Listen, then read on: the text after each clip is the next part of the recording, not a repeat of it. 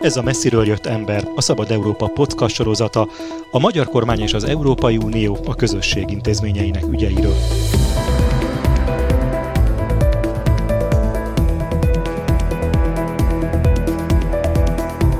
Célunk, hogy ne csak az EU erőközpontjaiból hazatérő magyar politikusok beszámolóiból ismerhessük meg a fejleményeket, döntéseket és viszonyokat, hanem objektív és független képet alkothassunk állandó brüsszeli tudósítónk Gyévai Zoltán segítségével. Én Vovesz Tibor vagyok. Mai témánk a Vilniuszi NATO csúcs Svédország státusza. Mindenkit meglepett a török elnök, amikor a Vilniuszi NATO csúcs előestéjén bejelentette, hogy megadja támogatását Svédország NATO tagságához. Ugyan a török ratifikáció még nem történt meg, de Erdoğan bejelentése után ez már csak napok kérdése. Ha megtörténik, a magyar kormány magára marad, a tagországok közül egyedül a magyarok maradnak adósak a jogszerű beleegyezéssel. Meddig lehet húzni a magyar ratifikációt? A török ratifikáció után már nem sokáig szerintem, úgyhogy én nem lennék meglepődő azon, hogyha egy rendkívüli parlamenti ülést hívnának össze adott pillanatban, mert ebben a pillanatban ugye azt nem tudjuk, hogy a törökök mikor tervezik a ratifikációt. A magyar kormány számára egy optimális szenárióként, vagy forgatókönyvként elképzelhető az, hogy a törökök majd csak ősszel fognak ratifikálni, tehát valamikor szeptemberben, bár ezen csodálkoznék, szerintem előbb fognak, és akkor utána vagy akár néhány nap előtte a Magyarország gyűlés is tud ö, ratifikálni.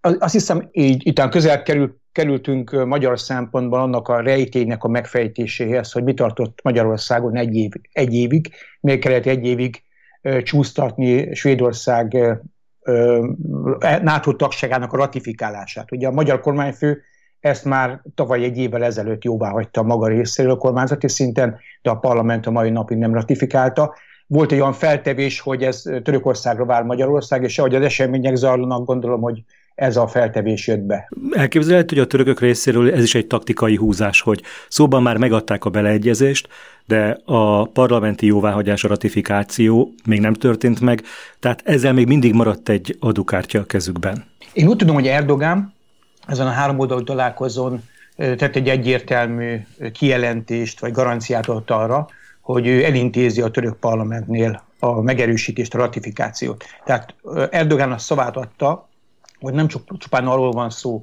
hogy ő jóvá hagyott valamit, hanem ha jóvá hagyott valamit, akkor ezt a török parlament is jóvá fogja hagyni. Tehát én csodálkoznék, hogyha Erdogán egy ilyen lépéssel tovább húzná azt, amire már hozzájárulását, amiben beleegyezését adta. Én azt hiszem, hogy ez a törököknek az az érdekük, hogy minél gyorsabban lekerüljön a napirendről, hiszen ugye nem mindenki vette jó néven például Oroszországban ezt, ami történt, de Erdogánnak is megvannak a saját számításai, újra újfent bizonyosodott, hogy Erdogán alapvetően a saját érdekeit tekinti szem előtt, és taktikai szövetségeket tud kötni. Oroszországgal egy, egyszerre rivális, és egyszerre vannak közös érdekei, de nem habozik ezeket a, a saját érdekeit érvényesíteni, akár Oroszország ellenében is, hogyha úgy gondolja, hogy például neki most ebben a helyzetben inkább a nyugathoz kell közelednie. Ezen a Vilniuszi NATO csúcson két másik téma is volt, Ukrajna tagsága, illetve az egységes kiállás Oroszország ellen. Folytassuk ezzel. Ukrajna tagsága hol tart most? Ami a döntéseket illeti, Ukrajna NATO tagsága nem változott a 2008 óta, hiszen 2008-ban a NATO kijelentette azt, hogy Ukrajnát és Grúziát a tagjai közé fogja majd venni. De akkor nem adtak el semmiféle időpontot, nem adtak semmiféle menetrendet, hanem csak a kijelentették azt, hogy ez be fog következni, hiszen a NATO-nak van egy nyitott ajtópolitikája, és egy ország megfelel a feltételeknek, és a NATO tagjává akar válni, és természetesen földrajzilag is olyan helyen van, az, az, az NATO tagjává válhat, nem lehet senkinek sem vétójoga.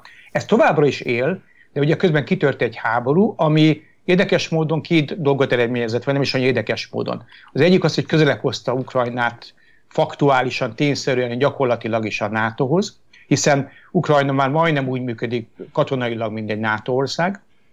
Ugye egyre több technikát is kap NATO országokból, tehát technikát technikailag is kezdi utolérni a szövetség. Így van, de cserélte tulajdonképpen a régi szovjet technikáját, technológiáját, technikáját, és áttér fokozatosan a NATO technikára, és közben ugye a, a ukrán katonákat folyamatosan kiképzik akár F-16-osokra, vagy tankok vezetésére is a NATO-ban. Tehát azt megnézzük, akkor tulajdonképpen eszközszerűen és a tudásszerűen a, Ukrajna közeledik katonai téren. Ugyanakkor van egy komoly akadály, ez pedig maga a háború. Mert ugye, hogyha most azt mondta volna a NATO, hogy Ukrajnát felveszük azonnal, akkor az azt jelentette volna, hogy a NATO közvetlenül háborúba keveredik Oroszországgal. Ugye erre nem is volt meg a megfelelő támogatás mindenki részéről. Egy, egy, többek között az Egyesült Államok és a Németország sem támogatta ezt a verziót. Azt sem támogatták pillanatnyilag, hogy az egyéb múlva esedékes washingtoni NATO csúcson hívják meg Ukrajnát. Ez megint abból fakad, hogy bizonytalan a háború kimenetele, viszont a nato arra ösztönzi, hogy még jobban támogassa Ukrajnát, hogy ez megvalósulhasson belátható időn belül. Ez nyilván Ukrajnának nem nagyon tetszik ez a megoldás, se menetrendet nem kapott, se pedig meghívásra időpontot, de én úgy gondolom, hogy, hogy ez, ez a reális forgatókönyv minden szempontból, hiszen nem tudjuk, hogy a háború hogyan ér véget, és mikor ér véget. Amikor pedig véget ér, akkor természetesen én úgy gondolom, és Ukrajna fennmarad, mint ország, reméljük, hogy ez lesz a vége, akkor Ukrajna nagyon gyorsan be fog tudni lépni a NATO-ba, és akkor egy egészen más helyzetből fogunk indulni. A mostani NATO csúcson azért nem távoz, csúcsról nem távozott üres kézzel Zelenszky, mert hogy ö, eltöröltek egy, egy, egy szakaszt, két szakaszból áll elvileg a NATO csatlakozás, az első egy akcióterv, egy csatlakozás vagy tagsági akcióterv, ami akár évekig is eltarthat, és pont arról szól, hogy egy országot katonailag, politikailag, minden szemból technikailag közeli. Gyakorlatilag ezzel Ukrajna ezen a téren elismerték Ukrajnának azt a képességét, hogy most már most félig meddig félkész NATO tagként tud mozogni, ezt látjuk ugye a helyszínen is, plusz még Ukrajna kapott egy nagyon fontos, úgy, le, úgy lehet mondani, kétoldalú biztonsági garanciákat, amelyek főleg fegyveres szállításokban mutatkoznak meg. Ha úgy tetszik, a NATO szövetségeseknek a fontosabbik része azzal fizette most ki Ukrajnát, hogy az eddigieken felülmúló katonai támogatásban és politikai támogatásban fogja részesíteni. És még volt egy, van egy fontos politikai elem, ami inkább csak egy ilyen díszletelem, mondjuk így, de azért annak is van tartalma természetesen, hogy létrehozták a NATO-ukrán tanácsot, ami mostantól kezdve egy, a, egy magasabb szinten fog, politikai szintű ülésedésnek lesz a terepe. Ha már szóba került Oroszország, ő is téma volt a NATO csúcson Vilniusban, egységes kiállást kellett kialakítani Oroszországgal szemben. Ez most mit jelent, hol szorítottak az Oroszországgal szembeni hozzáálláson? Tulajdonképpen Oroszországot nevezték meg pillanatnyilag az Euróatlanti térség biztonságát fenyegető legfontosabb tényezőnek fenyegetés jelent az Euróatlanti térség biztonságára. Ehhez képest egyébként Kínával is foglalkoztak, amit úgy minősítettek, hogy kihívást jelent Kína. Tehát Kínát is az egy, egy fokozattal eh, feljebb emelték a veszélyességi listán, de egyértelműen, hogy most a NATO számára Oroszország az első számú kihívás, közvetlen fenyegetés.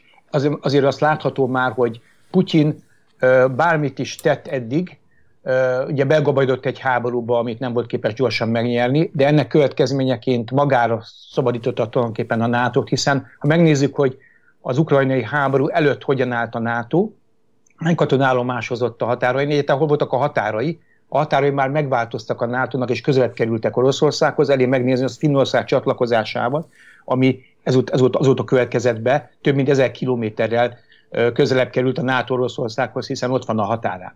Tehát, hogyha az volt a célja Putyinnak, hogy a NATO távol tartsa akár Ukrajnától, akár Oroszországtól, ez szerintem látványos kudarcot vallott, plusz még az is ide tartozik, hogy a NATO a keleti végeit megerősítette, ha korábban több 8000 katonállomásozott körülbelül folyamatosan ezen a területen, a jövőben egy új pozíció elfoglalásának következtében akár 300 ezer NATO katonát is lehet majd mozgósítani, hogyha kelet felől történik valami fajta támadás.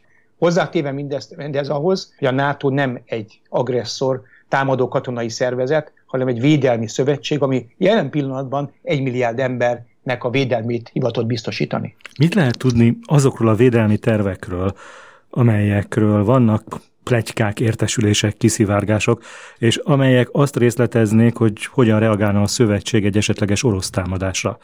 Lehet erről bármi többet tudni a csúcs után? Mi tudunk, hogy a hogy van egy új tervezés, kezdeményezés, új terveket gyártanak. földrajzilag három része osztják. A Finnország csatlakozásával egy elég jelentős, szignifikáns északi szánya nyílt meg a nato és akkor ide sorolom most már lassan Svédországot is. Ugye, és a balti államok, így van. Így, így van, és gyakorlatilag észak, lehet húzni egy vonalat észak-dél irányban, és ezt a NATO azért az átláthatóság és a hatékonyság érdekében három zónára osztaná. Az egyik ez az északi rész, amiben most már a sar, sarokkör is oda tartozik. Erről nem nagyon beszélünk, de ez egy nagyon fontos tényező, ugye, hogy ahogy például a sarki jég olvad, egyre nagyobb a mozgás, a katonai mozgás is ezen a területen, és a, a NATO közvetlenül így, így Finországon keresztül gyakorlatilag hozzáférés kap el ez a sarki részhez is. Ez megint egyébként egy új egy plusz elem, egy plusz biztonsági elem vagy kihívás jelent, nyilván az oroszok számára is, tehát van egy északi pozíció, megnyílik, van a, a középső, amivel a balti államok és kelet és közép-európa tartozik, és a délkeleti része a NATO-nak, ugye, ami nagyon szintén nagyon fontos, hiszen Románia, Bulgária, de Görögország ugye ugyancsak ide tartozik, és hát Törökország is itt van, hogy ezeken a területekre gyakorlatilag speciális terveket, katonai terveket dolgoznak ki, és azt tudva levő, hogy ez a 300 ezer fős készenléti harci erő, ezt, ezt úgy alakítanák ki, hogy ez nem állomásozna folyamatosan feltétlenül a térségben, de ez egy multinacionális elő, nyilván a NATO tagállamok képesek lennének elég gyorsan mozdítani egyik helyről a másikra, mint egy megvédve ezzel a, a NATO-nak a, ezt a keleti határait. Tehát három zónára osztanák ezt a részt. Nagyon részletekről néztem a, a NATO-nak a, a nyilatkozatát, ebben, nagyon, ebben nem ment bele túl nagy részletekben, nyilván ezeknek a kidolgozása még folyik. Még egy fontos elem, ami azt hiszem, hogy kiemelendő ezen a NATO csúcsról, hogy 2024-ben jár le ez a tíz éves vállalása a NATO tagállamoknak, 14-ben tették ezt, ugye, hogy a GDP-jüknek a 2%-át fogják fordítani katonai kiadásokra. 11 ország ezt már teljesítette, köztük Magyarország is. Magyarország már 2,43 százalékon áll, és így mint egy mintadiák ilyen értelemben a nato belül. De a mostani csúcson még erre is ráemeltek, hiszen azt mondták, hogy minimum 2% lesz, tehát valószínűleg vélhetően következő években dinamikusan növekedni fognak a katonai kiadások, de azt látjuk egyébként európai szinten is, hiszen az Európai Unió is egyre több pénzt költ a közös költségvetésből is katonai védelmi célokra.